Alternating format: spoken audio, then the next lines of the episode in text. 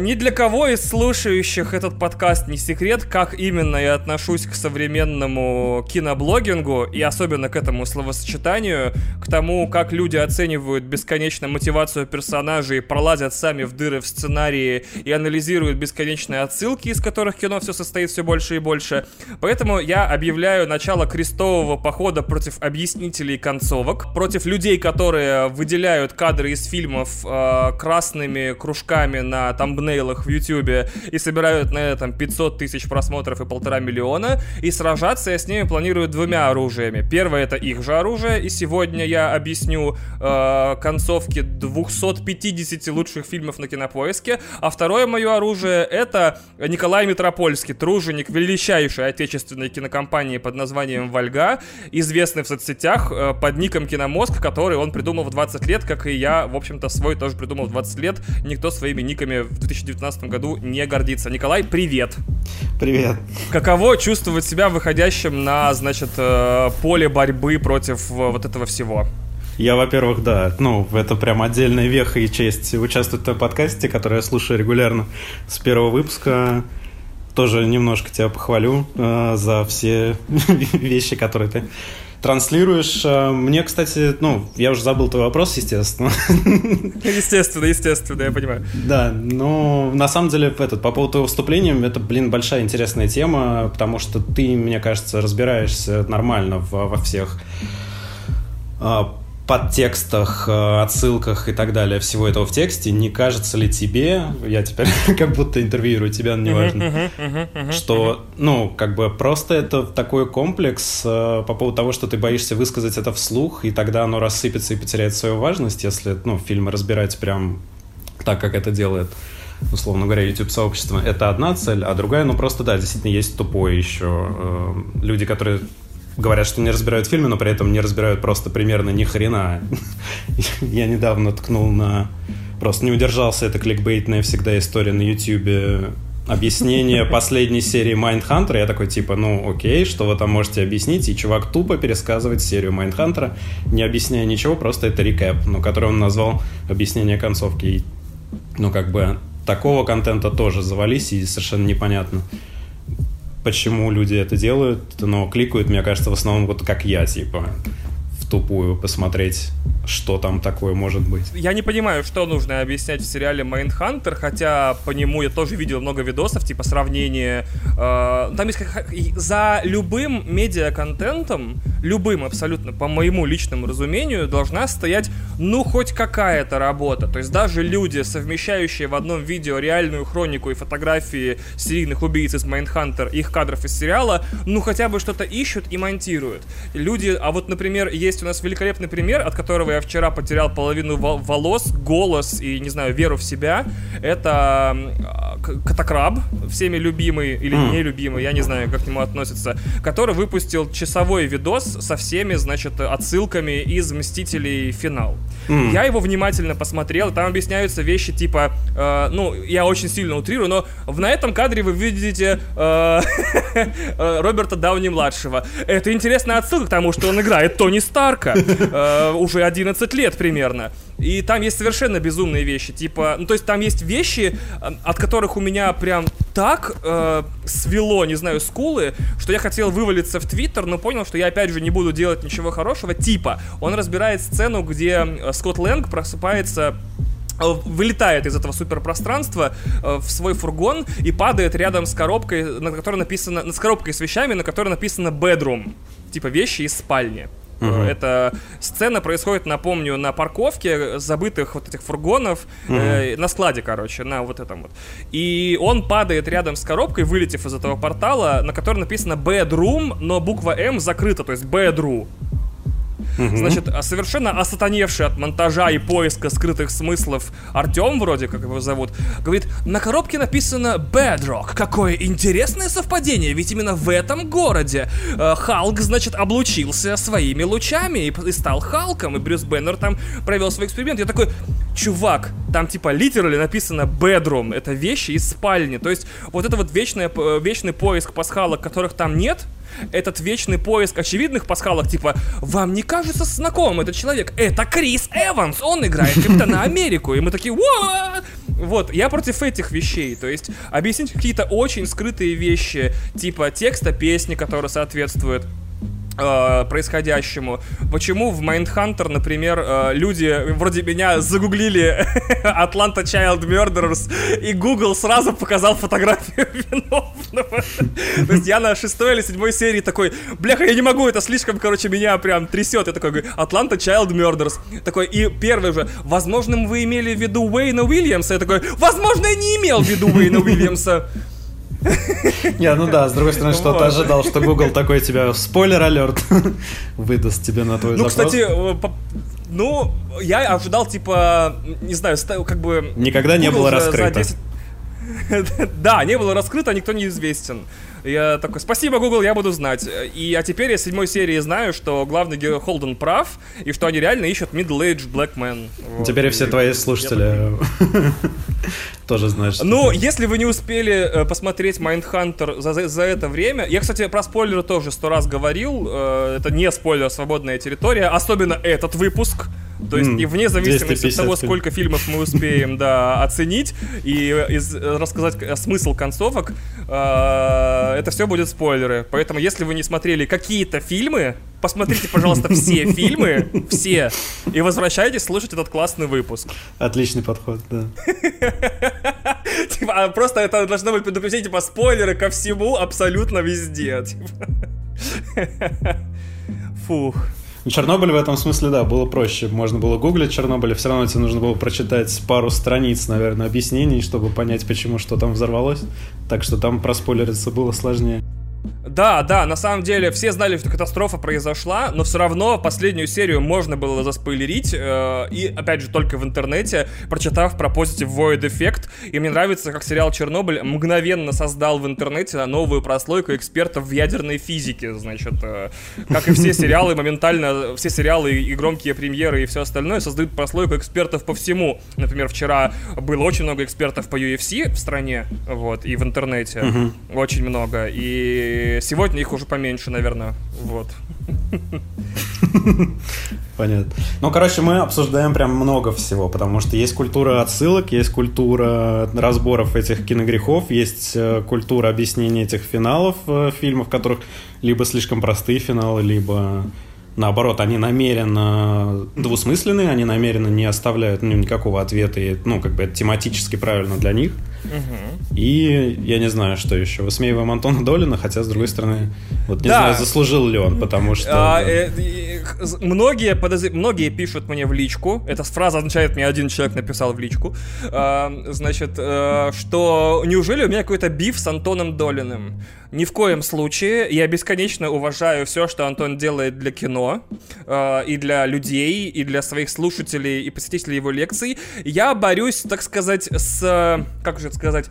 А, с симулякрой Антона Долина, с таким вот необходимостью людям разжевывать кино. Если э, ты посмотрел фильм, и после этого тебе необходимо, чтобы человек э, вышел на сцену и рассказал тебе, о чем нужен фильм, то либо ты плохо его смотрел, либо ты смотрел не тот фильм. То есть я борюсь с институцией, которая порождает э, Антона Долина. Возможно, я борюсь с источниками его дохода в таком случае и оставляю его без хлеба, но это меня интересует в куда меньшей степени. То есть сам Антон Долин как человек у меня никаких негативных эмоций не вызывает. Э, А вот э, э, то, что он символизирует, э, нежелание смотреть фильм как законченное произведение, это меня вот выводит из себя ровно до, до- до такой степени, чтобы записывать спецвыпуски с прекрасными гостями против институций вот таких. Ну да. Уже 10 минут прошло, может начнем что-нибудь объяснять?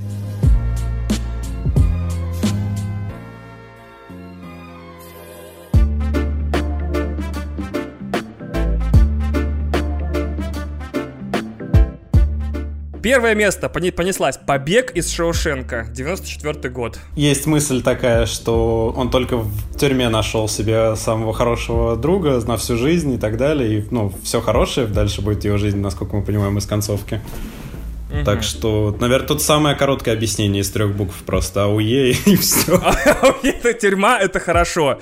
Итак, объяснение побега из Шоушенка, тюрьма это хорошо. Действительно, заработал денег, э, нашел друга и отдыхает, чилит. То есть что тюрьма, что офис, никакой большой разницы нет. А, значит, второй номер. «Зеленая миля», 99 год. Мое объяснение. Из этого фильма мы узнаем, что в Кентукки до сих пор не отменена смертная казнь. Все. Как бы... Вот. Да, окей. Ну, и в принципе, да, все хорошее наказуемо. Не помогайте людям никогда, вы плохо кончите к чертям. Прекрасно, очень хорошо. Третий номер. Форест Гамп. Отклонения в... Эм, как его? В интеллектуальном развитии не передаются генетическим путем, узнаем мы из фильма Форест Гамп. А, кстати, кстати, да, это прям Вы... мощно. Э, э, это, кстати, единственное, еще, что я помню из Фореста Гампа очень хорошо. Та сцена, где он спрашивает, он нормальный, и она ему говорит, что да, нормальный. Вот и все. Это э, Форест Гамп это двухчасовая подводка, двух с половиной даже часовая подводка к тому, что отклонения интеллектуальные не передаются половым... Ой, половым. Половым. Половым путем. Типа он с ней переспал, приезжает к ней, и она такая, привет. И я такая, а, фак. Вот это было бы классный ремейк. Я, ну, в лирическое отступление, если проваливаться вот прям с синдром поиска глубинного смысла, я когда-то читал неплохую, в принципе, теорию по поводу того, что его рассказ э, на самом деле, ну, то есть, может быть, он просто гениальный человек, потому что он меняет свой рассказ в зависимости от того, кому он его рассказывает, и очень точно попадает, как бы, там, сейчас не помню детали, но, условно говоря, солдат, он рассказывает про свою жизнь на войне, там, и так далее. То есть он, э, возможно, он как Кайзер Соза гениально потом уходит в закат или что-то в этом духе, но там... То есть, на самом деле, он она... умнее их всех. Да, да, да. А есть теория, что все вымышленно из того, что он рассказал? Вот, такая есть? Есть, но она не состоятельная. Естественно, там есть какие-то штуки, которые, ну, у него просто ну, в портфеле есть предметы, которые а, доказывают, да, что все точно, существовало. Да, ладно, у окей. него там есть журнал, чуть ли не с его там где-то на обложке. Точно, я далее. вспомнил, но... да, я просто очень давно не пересматривал, э, в 17 раз, да. Угу. Э, мы, мы подошли к э, Рубикону, Извини, что я тебя перебиваю постоянно, я постараюсь сделать это меньше. А, мы подошли к Рубикону, список Шиндлера, 93 год. А, значит, необходимо проговорить, наверное, что какие-то фильмы из этого списка не смотрел я, какие-то Николай, а какие-то не смотрели мы оба. А, специально для этого внутри этого выпуска активируется протокол «Стыдно не знать». Это значит, когда ты не, когда кто-нибудь не смотрел кино, он говорит, ну это вообще-то стыдно не знать и не понимать. А, вот, поэтому я передаю тебе право первым применить этот протокол в подкасте. Да, список Шиндлера все время я пытаюсь посмотреть с друзьями, и все время они говорят, типа, три часа нет. С друзьями? Серьезно? Я себе представляю, типа, чипсы, пивасик, значит, пицца, э, фисташки, э, э, не знаю, освещение с дискошаром, и вы такие, ох, типа, ох, печаль. Эм, да, слезы. Не знаю, что это за пати такое. Я попробовал бы, кстати, действительно, собрать тусовку хорошую, прям человек 10, и посмотреть список Шиндлера с развлекательными напитками и едой. Значит, объяснение концовки э, список, списка Шиндлера. Господи. А что ж там, чем там, чем там заканчивается? Там, по-моему, на кладбище все заканчивается или где-то там. А, Угу. Не знаю, нет, не, не могу представить даже. Сейчас, подожди. У меня есть еще универсальное объяснение для любого фильма. Так. Концо... Объясняю сейчас концовку любого фильма. Топ-контент на YouTube на как бы на, на годы вперед. Так. Если пошли титры, значит фильм закончился. Вот такое. Точно, да. Начались титры, и мы узнали, кто играл, э, какой, какие актеры играли каких персонажей. Господи, спасибо. Я что-то прям правда не могу понять. Как можно забыть, чем заканчивается Ну и разумеется, Холокост это плохо. То есть вот объяснение все, все в концовке списка Шиндлера Холокост это плохо, а списки это хорошо. Вот тут классно бы выглядела интеграция какого-то приложения, знаешь, э, которое заказало бы рекламу какого-нибудь туду менеджера, типа списки это хорошо. Кстати, вот это приложение пу-пу-пу. Мне послышалось в поэтому вписок списка Шиндлера мне теперь я не могу. Это, кстати, очень классная идея. Вписка Шиндлера, да, это это что-то высокоинтеллектуальное, шестидесятническое еврейское, типа это в Израиле где-то? Да, это как раз мой групповой просмотр фильма «Список Шиндлера». Компания черт, друзей называется «Список Шиндлера». Арендовать антикафе, э, действительно разлить там э, пивас, лимонады и все остальное, и назвать это мероприятие «Вписка Шиндлера». Типа люди, которые не смотрели «Список Шиндлера», приходят и смотрят «Список Шиндлера» в свободной, типа, от осуждения обстановке. Отлично. Свободные три часа времени. Да, да, да. Пятое место. Один плюс один или Untouchables. О, один плюс один там есть топовая концовка абсолютно. Самый лучший плод-твист вообще всех времен. Там просто показывают фотографии реальных чуваков, и ни один из них не негр. А, ну, по-моему, он немножечко, может быть, араб, но просто это было для меня потрясающей, а, а я и забыл, неожиданной кстати, концовкой. да. Что в ремейке на это забили, что в, ори- ну, в, ре- в ремейке это все равно чер- чернокожие, потому что они ремейк фильма делали, опять по реальной истории, как бы, но еще больше на еще один слой отошли от этого, перенесли и место действия и все такое. Но как бы в оригинале я не помню, по-моему, он, ну, как бы, возможно, араб, но точно не чернокожий. Просто я не показываю, когда фотографию, это, конечно, удивительно. То есть, если ремейк будут снимать в России, а его, кстати, по-моему, до сих пор не сняли или был, я не помню. Кого бы ты э, зак- закастил бы, чтобы соблюсти вот этот вот э, специфический э, этнический колорит в России на роль из Амара Си, Амар Си, которую играл? Я только одного нашего актера подобного помню, это Сиат Винда. Ты его имеешь в виду? О, неплохо, интересный выбор, кстати, да. Григорий Сиетвинда это актер, которого никто, скорее всего, на, на, на вскидку не вспомнит, если не сказать, что он не играл. Он играл в жмурках и в параграфе 78. Он такой темнокожий российский актер. Я думал, наоборот, ты типа ударишься куда-то в больше, там Тимур Каргинов, там Артур Чапарян, А, ну да, я- такая штука. А ты такой, Я в типа... тайпкаст ушел, да. Да, да, да, да, это в тайпкаст, точно. Не, Свет видно классно бы выглядел. И Меньшиков в роли главного героя. Вот, пожалуйста, все можно снимать. Хм, Да, офигенно. Да, э, объяснили. Леон, 94 год. Я так говорю, знаешь, типа, есть такие градации кинопривычек. Типа, обычные люди говорят, типа, э, Леон. Э, прокачанные кино, киноэксперты говорят Леон 94 года, а супер прокачанные говорят Леон 94 года этого м, и Люка Бессона. То есть вот это вот постоянное при- приговаривание годов и имен И режиссеров. подзаголовок профессионал. Профессионал, да. Более известный как профессиональ в, в- во Франции, да. Мгм. Ну, я не знаю, тебе если букмекерская контора не проплатила определенно, Нет, то можем не, не проплатила. фильм. Так, э, нет, не проплатила. Но правда на шестом месте я что виноват. Концовка в том, что... Так, надо объяснить концовку. Дети, дети, дети цветы. Вот, не дети цветы жизни, а дети цветы. Вот, потому что имеется ребенок и цвет. И, и, и цветок, извини. Да, все, больше у меня идеи нету. Глубоко, глубоко. Да, вот. Все, мы подошли к тому, что парализует сейчас работу подкаста на час. Это начало.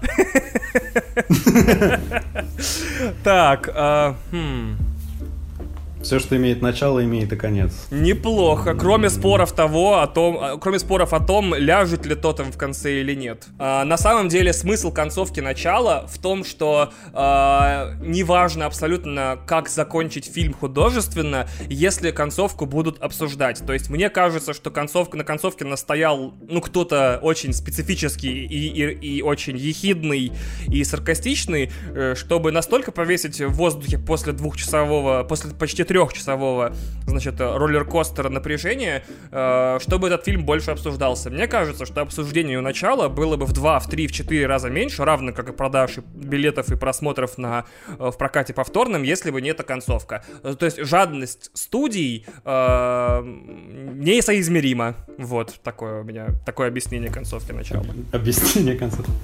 Понятно.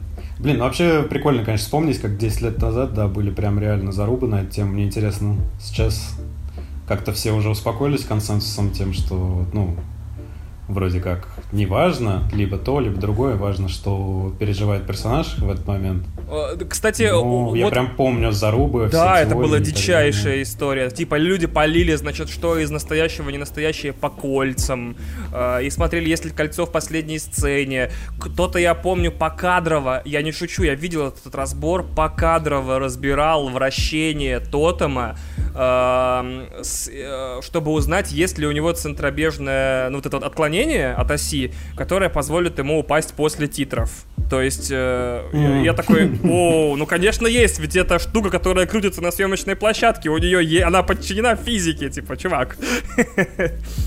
Мне, Да, это мощно. мне правда забавно было смотреть, как у людей, э, когда есть же типа после просмотра у, у людей есть две точки зрения: это сон и это ре- и это реальность, но при этом чтобы компромиссную точку зрения принять, типа это абсолютно не важно, поскольку э, кино как произведение заканчивается ровно на том месте, на котором хочет, и каждый решает это и для себя, в том числе даже герой. И что на то, чтобы такую одновременно супер простую и супер сложную мысль уместить в голове, реально потребовалось, ну, лет пять точно были ист- истерики на тему концовки начала. Да-да, ну, мало того, выглядит так, как будто это вот практически как раз есть тот самый поворотный пункт, с которого люди начали углубляться вот в эти, может быть, это начало, на- на- начало, это начало всех этих Мне э, кажется, что да, объяснение да, концовок. Да, бесспорно. Ну вот я даже, я даже не могу с тобой поспорить, потому что, типа, в 2009 году, ну, мне кажется, до, до начала не было фильмов, которые требовали прям расписанных каких-то эссе на тему того, эм, что,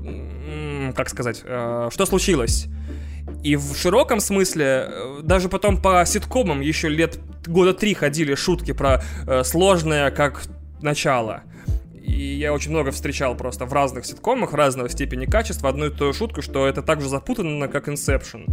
И по поводу э, объяснений, мне кажется, это первый фильм, который одновременно был массовый и запутанный, требующий объяснения. Вот и все. В отступление, которое можешь потом вырезать, я прям еще вспоминаю в ЖЖшные времена еще, в, те- в в то время я, ну, воспринял как челлендж э, большое количество в ленте встречавшихся разных вопросов и говорит, что там типа что-то не сходится. Я такой типа, так, стоп, ладно, я готов вот в этом посте сейчас любому на любой вопрос из фильма ответить.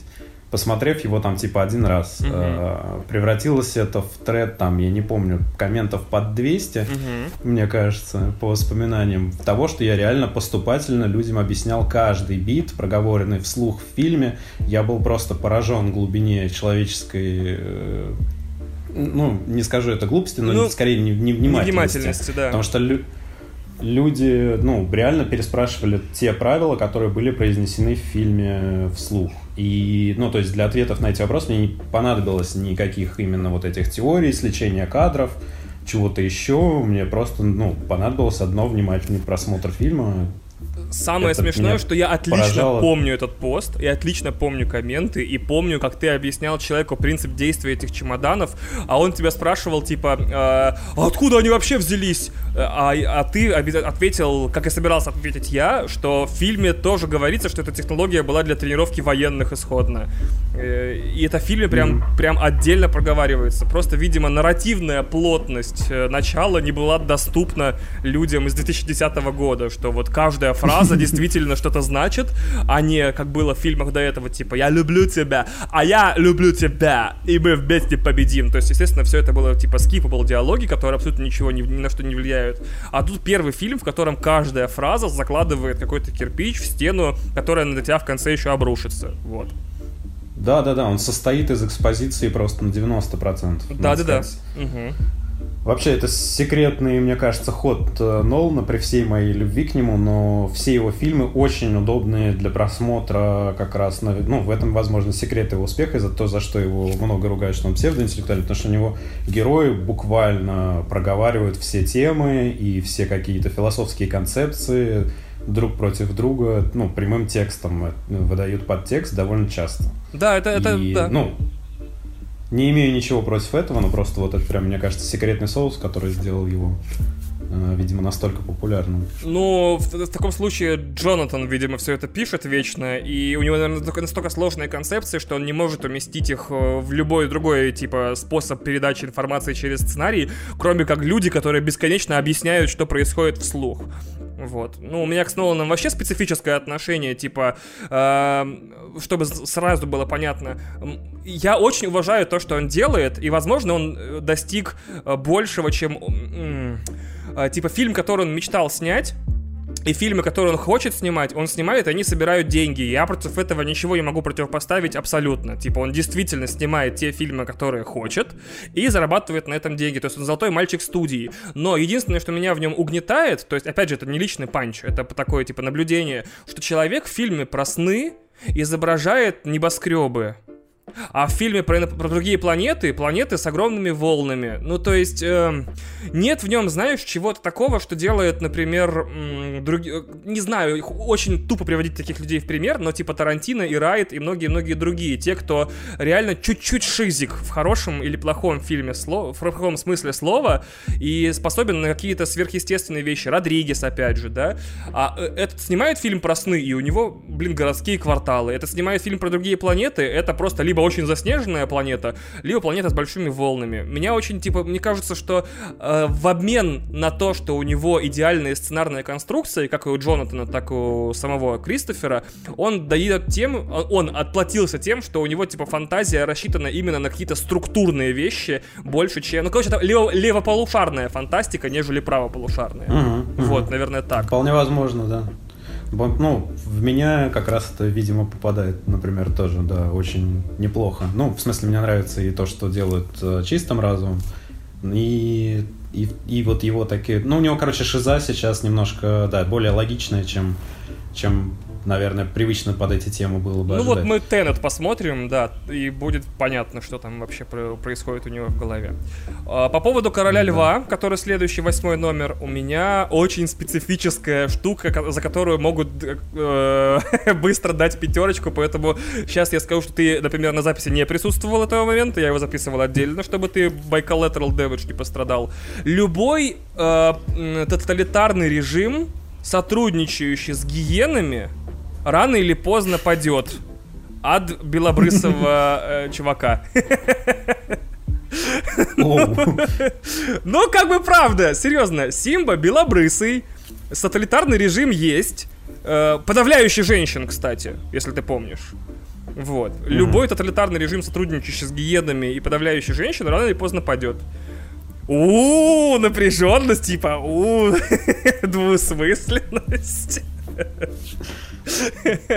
У тебя есть объяснение Lion King? Или у тебя... У меня был второй вариант, типа, и вот э, вместе с э, король... мультиком «Король Лев» заканчивается пересказ Гамлета.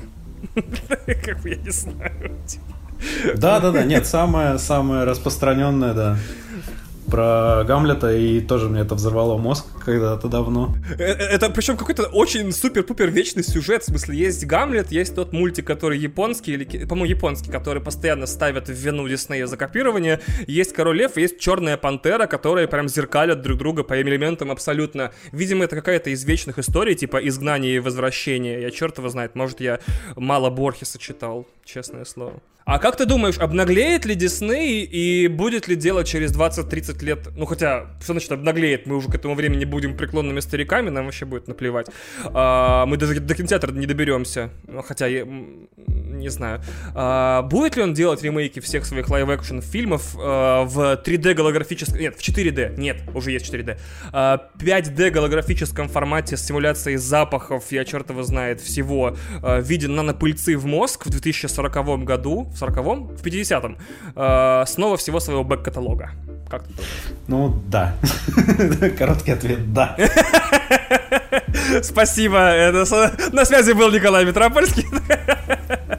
Ты, ты для СМИ также комментарии даешь, типа... А, Безусловно. Надо просто этот залить твой подкаст еще раз по поводу того, как Дисней зарабатывает деньги. И, ну, как бы оттуда я уже просто не буду повторять все твои слова. Если это будет приносить деньги, то, безусловно, да. Ну, вообще, да, это правда. А, Супер-пупер пункт, который тоже нас подвесит на минут 10, бойцовский клуб. Оказывается, если взорвать э, парковку небоскреба, он упадет. Вот. Мое объяснение концовки бойцовского клуба. Или, или спите больше, в смысле, вот смотрите, человека бессонница привела к такой вот фигне, а мог бы просто спать. Вот, вот такая еще объяснение концовки бойцовского клуба. Больше мне сказать нечего про него. Уже сто раз, все тысячу, тысячу раз сказано. Да, да. На самом деле бойцовский клуб тоже хорошо для всей этой темы это, с синдромом поиска глубинного смысла. Я, ну, как бы, тоже еще несколько лайфхаков для того, чтобы любой фильм Ну, вернее, это уже фан-теории скорее, uh-huh. да, чем а, что-то намеренное. Хотя иногда фан-теории вырываются настолько в контекст. То есть, например, сейчас достаточно много людей уверены, что Марла тоже не существует. Да, хотя, я, я слышал эту теорию, это... и это довольно странно. Но мне, когда я еще в 2001 году его впервые посмотрел, э, и мне тоже показалось, что было бы круто, если бы у фильма было двойное дно, и ее тоже не существовало. И примеры...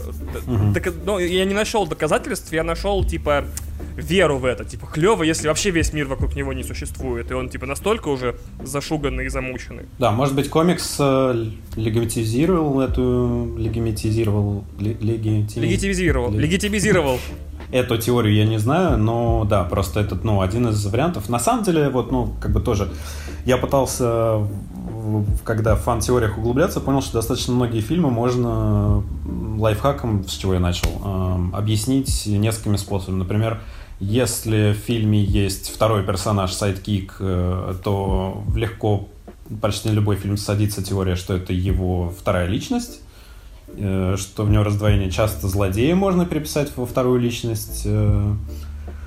И любого такого персонажа. Второй вариант — это в каждом фильме есть обязательно темный час, в который э, по сценарию там э, потеряно все и полностью он проиграл, и, скорее всего, уже там тонет, идет ко дну, еще что-то с ним происходит, и всегда можно фан-теорию приписать, что... Ну, кстати, в фильме «Таксист», например, тоже под это подходит, а, как, как легитимная теория, а, что он умер, и все дальнейшее, финальный акт, где он победил, все подружились, поженились и так далее, уже является воображением последними, там, типа, посмертными. А, это так называемый бразильский твист в честь Бразилии. Да, да, да. Да, да, да, да, да. Это э, моя любимая теория про особое мнение, я не уверен, что мы до него дойдем, что после того, как его пакуют в это Хейло и ставят в тюрьму, все дальнейшие события фильма — это то, что ему кажется в этой тюрьме, а не реальные происшествия, что справедливость не торжествует на самом деле, а это все видение у него в, тюрь- в тюрьме происходит. Да, если я не ошибаюсь, по-моему, фильм «Потрошители» примерно так и заканчивается на самом деле. Да, да, да, там прямо отзеркален этот твист, да, прям из Бразилии взят нагло и бессовестно. Еще лайфхак, э, ну, соответственно, тоже к потрошителям относится или к любому фильму. Если там есть вдруг виртуальная реальность или сон персонажа, то все легко объясняется тем, что это сон, или тем, что он в конце тоже попал в виртуальную реальность. Как бы, ну, если есть хоть какой-то намек на нестабильного рассказчика, э, то, естественно, ну, как бы, я думаю, мы сейчас 250, там, половину из них э, можно объяснить чем-то из того, что я сейчас перечислил. А мне кажется, что есть еще, три, еще специфическое объяснение бойцовского клуба в том, что любой протест, э, он может стать настолько популярным, что станов, станет э, коммерчески выгодным. Я очень запутанно объяснил, сейчас распутаю. Типа бойцовский клуб, фильм написан по как бы очень, я показываю много кавычек, контркультурному роману, э, секущему кон консюмеризм там и потребительские привычки и так далее, и так далее, э, к своему удивлению, становится после проката на... После проката в кинотеатрах провального сравнительно дико популярным на носителях и в прокате, ну, в смысле, в прокатах, и вдруг при, становится маленькой медиа-империей с видеоигрой, двумя комиксами, и, скорее всего, я прям точно уверен, что рано или поздно эта история затрется до такой степени, что Warner Brothers, или кто там, New Line Cinema, не помню, закажет ремейк. Вот, и это будет самый изящный э, ответ всем тем, кто в течение 2007 года и раньше, и позже упоминал этот любимый фильм в виде э, любимого фильма ВКонтакте. Uh, нет, Fox я перепутал. То есть все таки о, люблю бойцовский клуб, значит, потому что потребительство это плохо, капитализм это ужасно, и консюмеризм отвратительно. В итоге они все выросли и закупаются в Икее. Горькая ирония современного Да, всего. я когда в твоем подкасте услышал это, ну, как ты точно сказал, я не помню, но я почувствовал прям личную атаку по поводу того, что называть до сих пор «Бойцовский клуб» своим любимым фильмом, это прям зашквар. Да, я считаю... Нет, слушай, я его очень люблю, это великолепный фильм, он подарил мне множество незабываемых просмотров и пересмотров. У меня была двухдисковая коллекционка DVD-шная, прям очень крутая. Я посмотрел даже там все, все дополнительные материалы, я дико люблю этот фильм. А, но называть его любимым, а, он подистерся, понимаешь? То, что он транслирует... Сейчас, э, тут нужно еще дальше отойти. Типа, любой человек, мне кажется, в 2019 году э, характеризуется именно медиапотреблением или потреблением. Это, у этого миллион есть э, этих самых шуток у Пелевина и объяснений, что, в принципе, новые... Личный маркер — это вот то, что ты потребляешь. В том числе, получается, медиапотребление. Ведь портрет человека очень легко составить на основе любимых групп, фильмов, игр, книг и так далее. Так вот, э, с определенного момента относиться к фильмам уже нужно не как к самостоятельным культурным произведениям, а к определенным личностным маркерам. И человек, любящий, считающий любимым фильмом «Бойцовский клуб», он, значит, типа, ну вот псевдоинтеллектуал, почитавший Паланика и так далее. Но это такое огульное, веерное, коверное такое э, мнение, не, несомненно означающее, что есть люди, которые любят бойцовский клуб, и они такие же великолепные, как ты, Коля. О! Вот, смотри, я как, я как Песков, понимаешь? Но я просто вообще не завести в тупик. Окей, окей. Я, правда, до сих пор не могу понять, это такой как бы растянутый во времени backlash или это, ну... Хотя, в принципе, да, то, что ты говоришь, я с этим не могу поспорить. Ну смотри, вот ты видишь девушку ВКонтакте, у нее, напи... ну, неважно, не, не важно, э, Да-да-да, нет, попарный да. ВКонтакте, ты видишь там бойцовский клуб, реквием по мечте, э, голова в облаках там и что-нибудь еще, и ты понимаешь, что, в принципе, это совершенно не то же самое, что если бы у него там было 400 ударов, вы- выпускник там и так далее, и так далее. Или Но Спартак. делает ли это фильм хуже? Это никак не относится к фильмам. Это моя школа того, что это моя персональная вера в то, что любимые фильмы больше описывают личности. Вот, например, напишет тебе журнал. Окей, да, окей, окей. на- Напишет тебе журнал Пискина Попа, например, несуществующий. А, Николай, вот заканчивается 2019 год, не могли бы вы составить список ваших любимых фильмов 2019 года? Прикольно заметить тебя, например, который уже редактирует его не с точки зрения того, какие фильмы тебе понравились, а, например, с точки зрения, какие фильмы раскрывают тебя как человека э, со вкусом. Типа, знаешь, вот один блокбастер, один фильм, который никто не смотрел, и один фильм, который вот я тоже не смотрел, но его упомяну, и так далее. То есть вот такое внешнее медиапотребление. Это то, с чем мы столкнулись сейчас.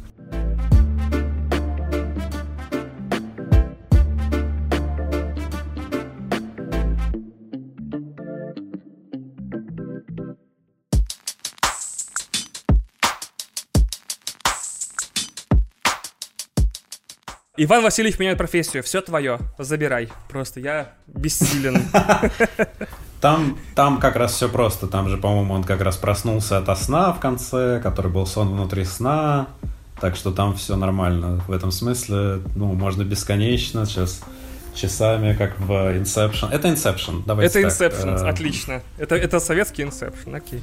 Советский Inception.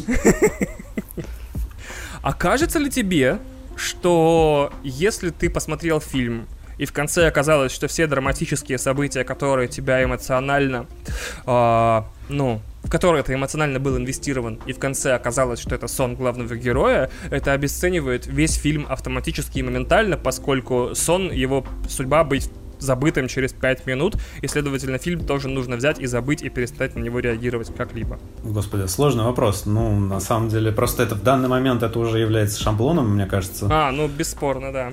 Я не помню, когда его в последний раз видел, но с другой стороны, чем не то же самое путешествие, по большому счету, героя, может быть, он, ну, любое, любой, любой фильм еще тоже, кстати, из лайфхаков можно этим воображающим, воображаемым путешествием объяснить какой-нибудь э, Вики Кристина Барселона, там, типа, девушка мучается накануне чуть ли не, ну, того, как она выходит замуж, если я неправильно помню, и, соответственно, представляя себе целую фантастическую историю, в которой она, вот там у нее появились новые знакомства, э, новые романтические интересы, и она как бы возвращается в конце измененной и так далее. То же самое могло быть сном, но как бы ей бы приснилось, и она бы проснулась и такая, типа, «А, я сделал вывод из сна.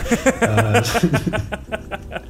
Это бы не сделало ее там особо здравомыслящей в наших глазах, поэтому это не является не сном, а вот Отлично, как бы записываем. Вики Кристина. Барселона. Женщина сделала выводы. Он, правда, ниже, по-моему, но ничего, мы за- за- запрыгнули чуть-чуть вперед. Да, отлично. Поэтому любой фильм можно, да, подогнать под рамки того, что это сон, из которого персонаж делает выводы или что-нибудь в этом духе. Мгм. А ты, а ты часто делал выводы из снов? Нет. жизни? Я тоже. типа, я бы не ставил, если бы мне приснилось число какое-то. э, Кстати, числа, по-моему, никогда не снятся. Не знаю. Напишите в комментариях, если вам снится число, вот этот дешевый трюк, вот этот, да, дурацкий. А, Да.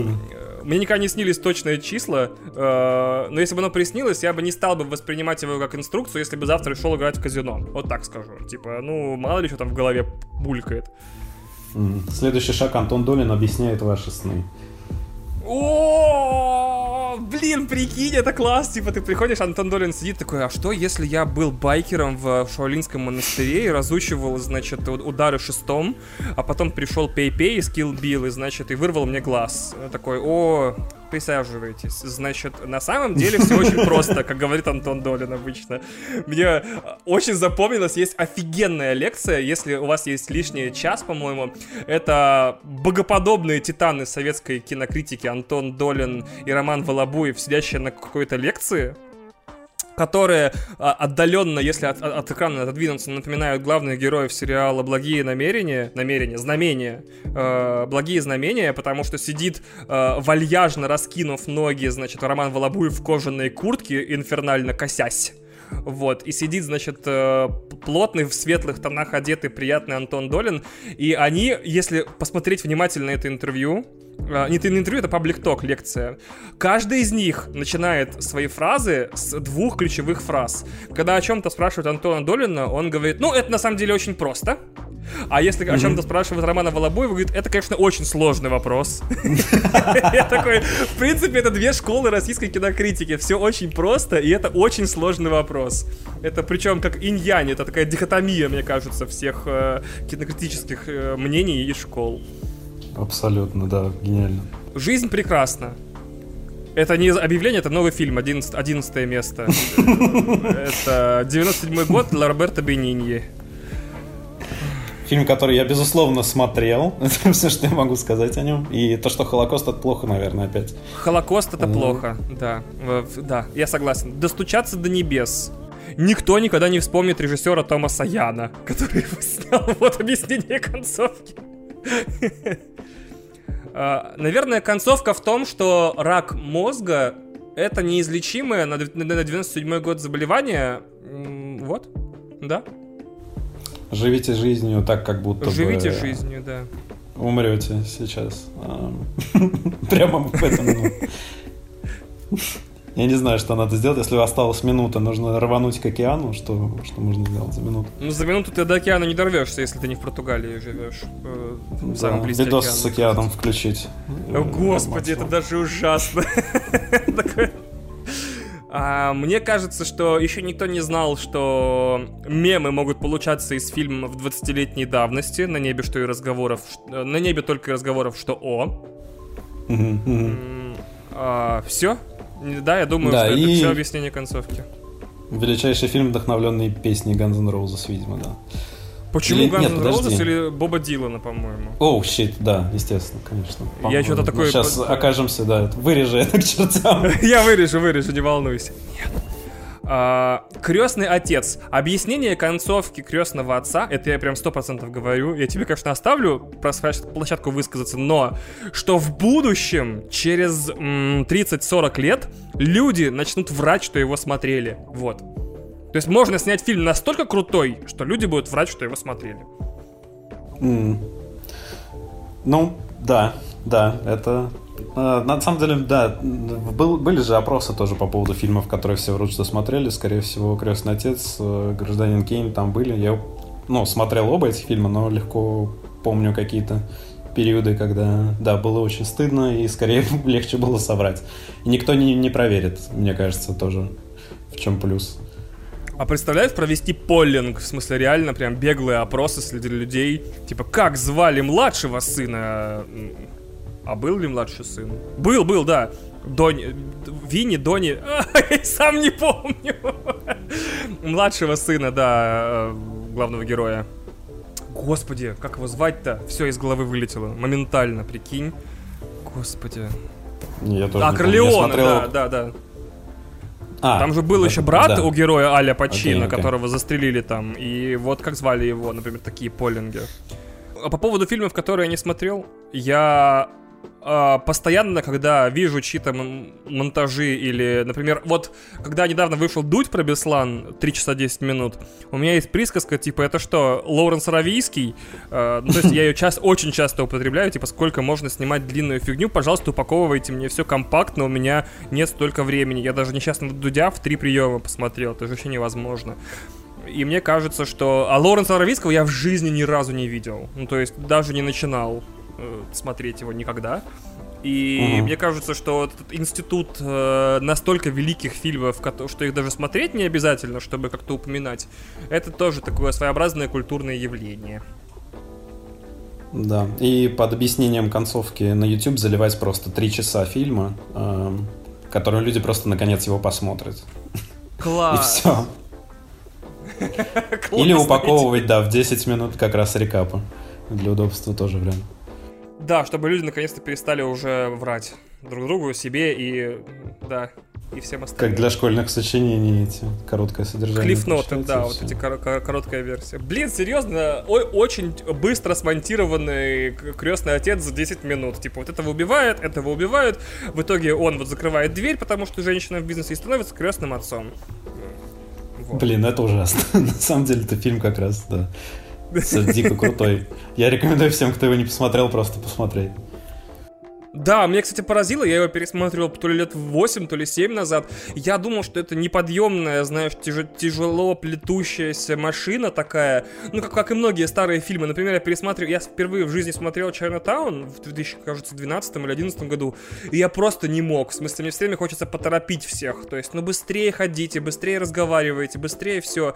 Ну, это, возможно, именно воспитание на блокбастерах такое.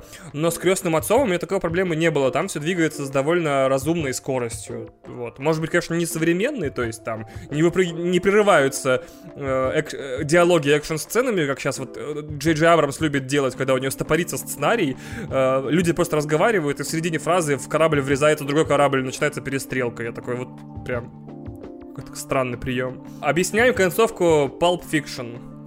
Концовка Pulp Fiction это значит э, заключается в том, что Джулс и Винсент э, сейчас придут к Марселосу Уоллесу. Они сейчас только что вышли из закусочной и сейчас придут как раз таки ссориться с э, этим самым с Бучем и договариваться по поводу свидания, которое вечером будет у или через пару дней у Винсента. Все? Это распространенная, да, фанатская теория, что там потом Траволт что Траволта на самом деле не ожил и пришел в кафе, а как бы просто его убили после этого.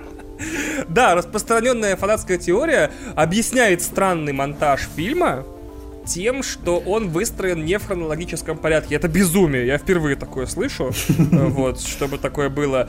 Но, типа, если можно вот переставить некоторые события, то фильм будет смотреться совершенно иначе. А вот теперь смотри, у нас 15 номер из 250. Oh, Я тебя предупреждал, что это будет э, весело, и, не, и, и далеко мы не заберемся. А, ты помнишь, чем закончилась операция И и другие приключения Шурика? По-моему, три новеллы в одном. Про студенчество, про разглядяйство на стройплощадке и про, и про ограбление какое-то, по-моему. Нет, ты что, да, естественно, я помню наизусть. Э, всех а я вот просто плохо, я, я, я, может, плохо помню, просто я и путаю с э, «Кавказской пленницей» постоянно, потому что все эти новеллы про Шурика у меня сливаются в какую-то, ну, а, а, одну какую-то историю, поэтому... Это первая в Советском Союзе киновселенная Шурика! Конечно. Понимаешь? Кто-то про это. То есть, да. о, ты понимаешь франчайзинг Гайдая, типа вот это... Гайдай, он, он не зря рифмуется с Файги чуть-чуть, слегка. Вот. Угу. Что отдельно про труса балбесы снятые ваншоты, вот типа самогонщиков. Это я тоже слышал, Понимаешь? да. Шурик Cinematic Universe, да есть прям словосочетание. Вот, да. А, есть уже ролики, да, ну, фак. Ну, не ролики, но Сегодня в первом. словосочетание точно я где-то слышал. Um... Ну, знаешь, это обидно. Сейчас вот такое время, что если мысль приходит в голову очень легко, и она смешная, то, скорее всего, уже на эту тему есть 4 ролика, 2 мема, 8 картинок и 2 подкаста еще. Обязательно. Да, обидно. Можно, опять же, здесь наложить на то, что трус балбеса бывал, и это все под ипостаси Шурика. А, угу. Эд, и, и в смысле Ид, Суперэго, что там еще? И, и, а я, и я. Да, и я, когда... И, он, ну и эго. Ну и когда он психушку... Ну, «Кавказская пленница» на это ложится идеально, потому что он там и в психушке какое-то время проводит, и мы понимаем, Да. что он бы сам с удовольствием похитил э, пленницу, но не делает этого, за, за него это делает его подсознание, из которого он потом приходится доставать. Ну, то есть там идеально ложится на эту теорию. То есть человека преследуют антропоморфные его вот эти архетипы. Нет, это архетипы или что это? Да, да, да. Ну, эго, Ну, супер, эго и, не- и- это подсознание что? Не элемент, архетипы, архетип это это, это подсознание. Да, очень классно. Слушай, это вот это, это классное объяснение концовки. Сразу тебе лайк и 100 тысяч просмотров. Концовка Серьезно. операции Очень тоже здорово. ложится, кстати, потому что в конце... Это что он вылечивается, их арестовывают, да, он, он их побеждает, как бы, да. Нет, приходит бабки, она арестовывает их всех, его в том числе. Они там все вырубаются, и в конце показывают, как их всех ведут арестованных, включая, по-моему, Шурика, если я не ошибаюсь, или нет? Нет. Тогда что это а, нет, значит, нет, нет, Шурика... арестовывают? Но он вырубился вместе с ними одновременно, наверное, это тоже не просто так, он отключил все сознание. Ну, там можно покопаться, короче, это тема для диссертации моей. Класс! То есть, получается, человек в течение нескольких фильмов сражается со своим подсознанием, в том числе на Кавказе, куда его отправляют лечиться, оно его преследует, строит ему козни, но в итоге он его побеждает с помощью бабки. То есть, это либо психотерапевт, либо э, терапия, как в «Оно». То есть, ну, ты посмотришь еще вторую часть, ты не успел посмотреть, наверное. Вот. э, там очень сильная метафора всего фильма с психотерапией. Не знаю, закладывал ли это сам Кинг или это прям Мускетти сам добавил туда. Но там прям... Ну, я просто не читал «Оно». Я не смог выдержать. Я дочитал до середины, и мне стало скучно, мне было 14. А там просто люди ходят, никого не убивают даже нормально каждые 20 страниц. Люди ходят, разговаривают, сексом занимаются, их всех бьют и, и мучают. И такой, «М, и можно я прочитаю Сергея Лукьяненко книгу Да, какую-нибудь? звучит чудовищно. Думал я. Да, и, а, а, и вот там очень во второй части фильма сильная м, ассоциация с, с- с терапией, с, с излечением травм. И получается, что Шурик и все его фильмы про него и про эту троицу э, трус, трус бывалый и забыл. Трус? Кто я бывалый? Трус, балбес и Трус балбес. балбес. Тру- Да, это получается советское оно. Вот и все. Хорошо. Престиж. Нолан Блин, Нет, я гений. надеялся, что мы на этом закончим. Ты не хотел к престижу переходить, Нет, да? просто так хорошо закончилось с операцией. Ну, не знаю. Еще один Нолан. Ну да, там, там, в общем, да. А, Престиж. Жалко голубя. Вот, кстати, вообще, uncalled for. Я не знаю, как по-русски, типа, вот не требовалось это делать. В смысле, из, из- вот я, говоря слово престиж, я вспоминаю, как Майкл Кейн дропает голубя в кадре. Прям реально прям убивает. Э, ну, не настоящего голубя, естественно, голубь-то, наверное, настоящий в порядке.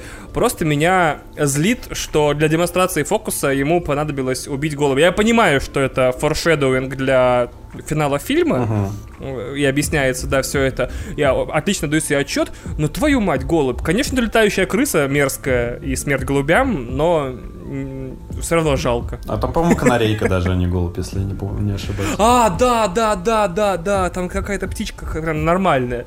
Супер обидно. Э, Поэтому Нолан не гений, потому что у, гений, у, у гениев э, птичек не убивают. Да.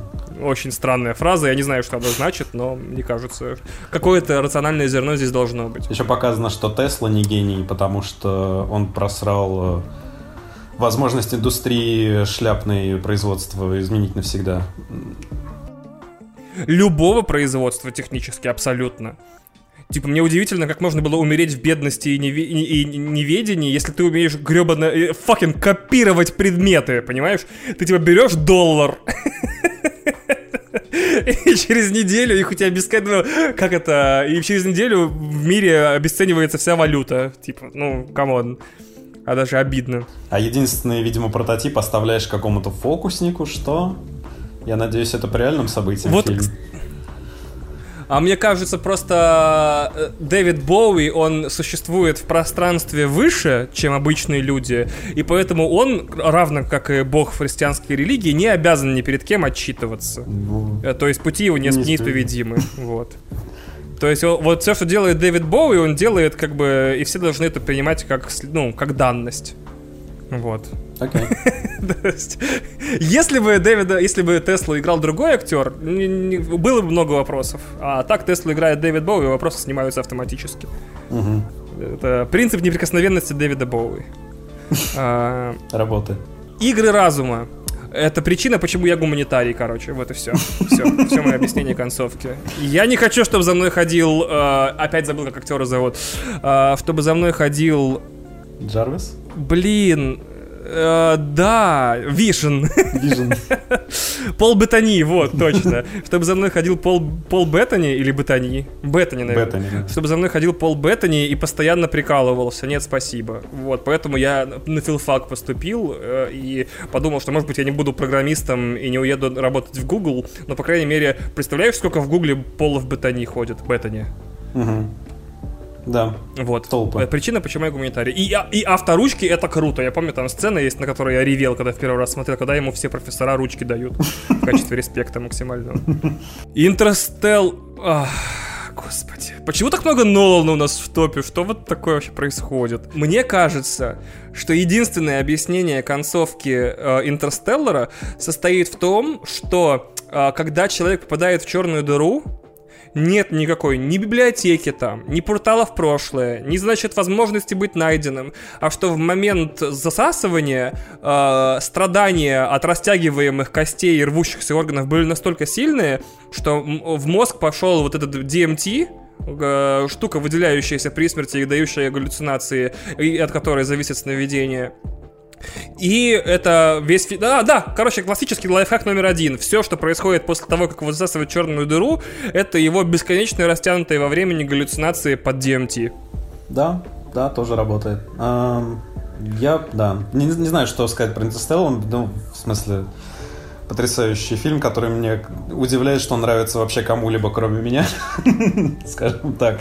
Настолько А тебе нравится Интерстеллар? Я, я, кстати, без я максимально никого никогда не осуждаю за вкусы, даже вообще все прекрасно понимаю. Тебе нравится Он мне нравится парадоксально именно какой-то вот этой степенью своего безумия в том, что он пошел туда примерно так же, как меня Дюнкерк удивил вот этой концепции переворота времени, которую не понимает куча зрителей. Ну, то есть, не знаю, э, и здесь э, вот этот вот концепт с перескакиванием, который виден за милю, да, все его предсказывали изначально, но когда, ну, как бы непосредственно он происходит на экране, я аж прослезился от понимания того, ну, чувак, ну, нельзя так. Ну, так было нельзя со зрителем делать, ну, тебя насмех поднимут, условно говоря.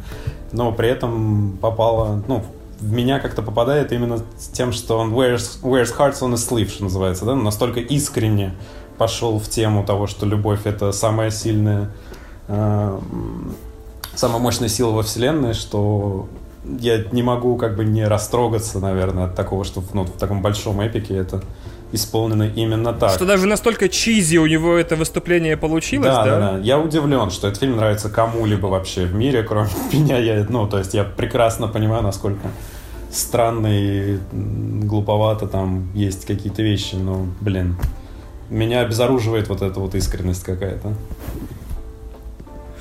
Я с тобой отчасти согласен. Я не очень люблю Интерстеллар, вплоть до того, что вот я его сходил на премьерный день в кинотеатр рано утром, и после этого я его пять лет не пересматривал ни разу, что вообще с фильмами Нолана у меня никогда не случалось. А, Мне кажется, что у Нолана есть лейтмотив в творчестве, как у любых великих режиссеров, и нельзя спорить, что он великий. Он может нравиться, не нравиться, но он как бы зацементировал куда-то там свое, себе место. Мне кажется, что он в каждом фильме пытается показать э, искренние человеческие эмоции, типа любви, но все равно структурализм в творчестве Джонатана и структурный подход э, Кристофера в режиссуре, оно все это еще четче пример, чтобы не разбрасываться словами. Типа в каждом фильме Нолана есть любовная линия. Но она всегда какая-то убогая. Ну, бессильная, невыразительная. У него герои не занимаются сексом.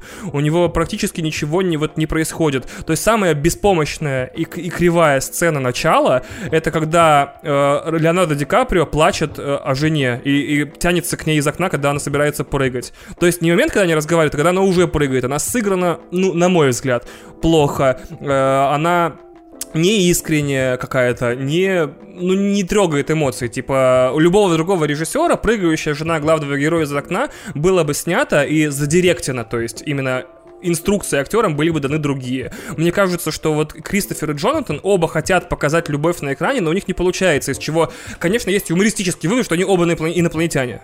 То есть они прилетели с планеты строгих математических расчетов, и им интересно только, знаешь, а что если три сюжетные линии, одна длится типа неделю, другая день, а третья час, но все они типа вот синхронизированы. А? Вот, то есть им, кино интересно с точки зрения типа сценарных конструкций головоломок, а не вот я хочу показать, каково любить другого человека. Вот. То же самое с Интерстелларом. Типа, это действительно я понимаю, почему какая попытка была предпринята. Типа, мы хотим снять фильм про любовь в космосе, но получается фильм про космос с любовью. Не нужно. Да, да. Не, очень близко к тому тоже, да, как мне кажется, тоже уже и консенсус есть у него такой, да. Логики тоже плачут. Э, можно описать многие его э, конфликты. Но на самом деле центрально у него, по-моему, вырисовывается тема вины, и у него взаимоотношения по любовные все тоже все равно идут через вину. В Дюнкерке, где нет любовной э, линии, но тем не менее опять остается центральная тема вины за то, что вот это вот солдаты, которые которые должны были всех защищать, в итоге их э, возвращают оттуда, как там одному главному герою кажется, с позором, он э, готовится виниться, но его никто не винит. И как бы в этом такое большое искупление гигантской вот этой вот английской, британской в смысле трагедии эм, и тоже большого чувства вины.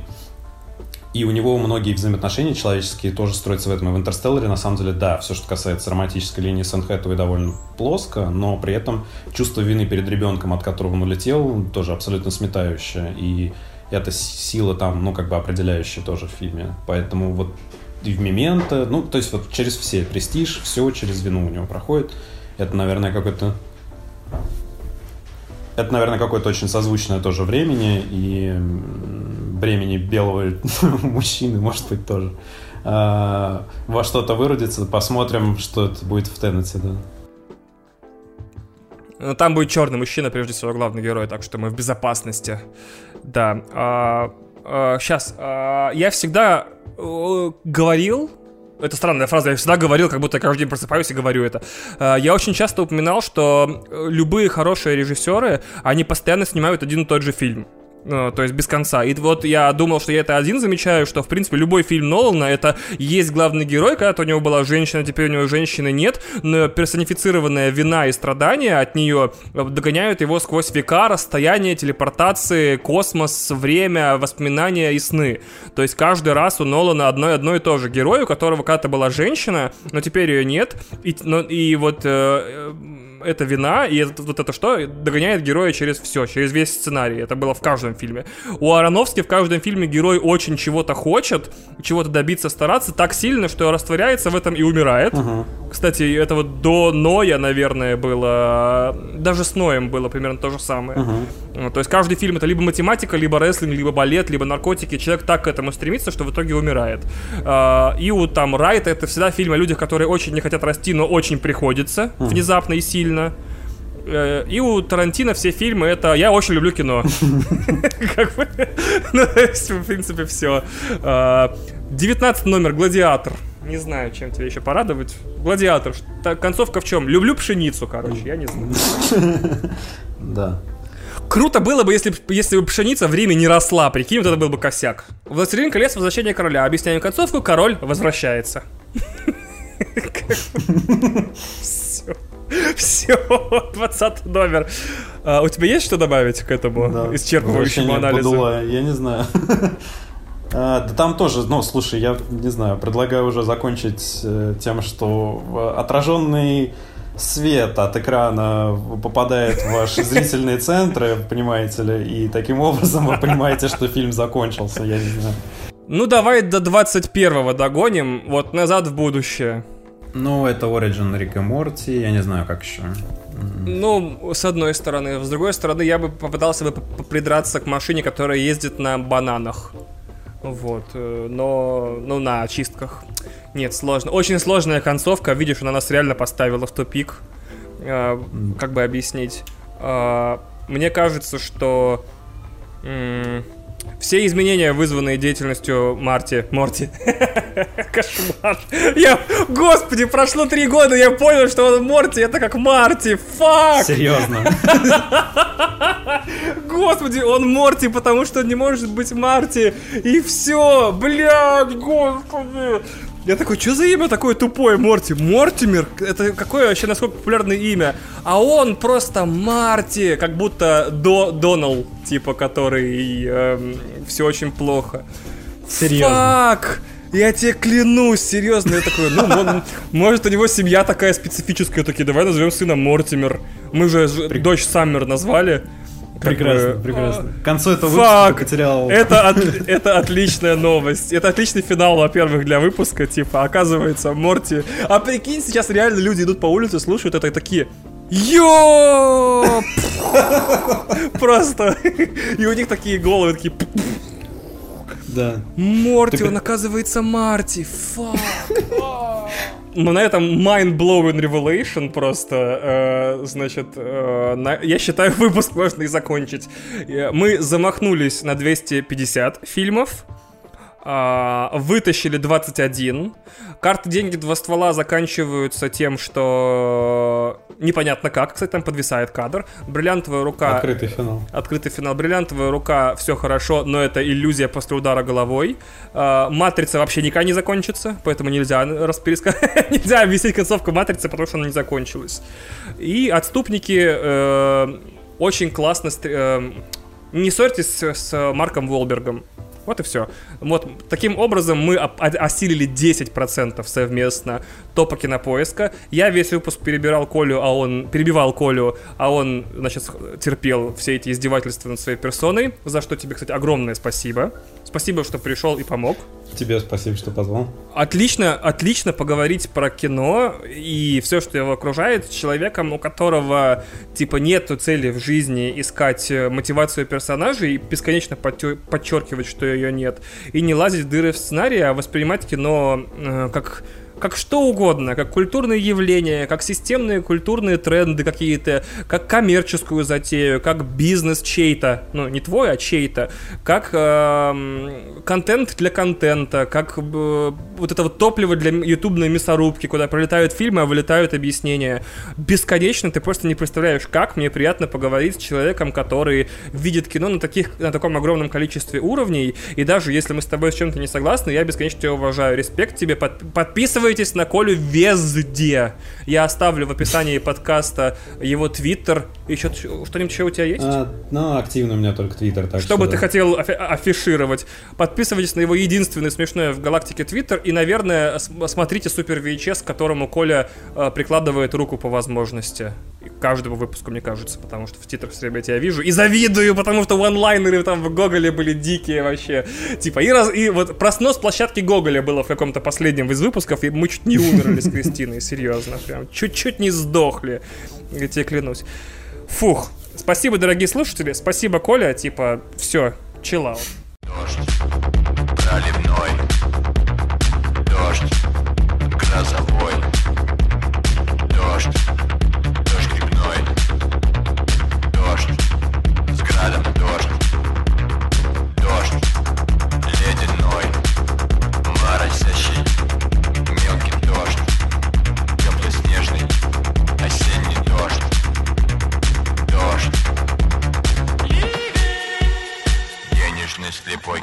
красный с ветром дождь полосовой дождь.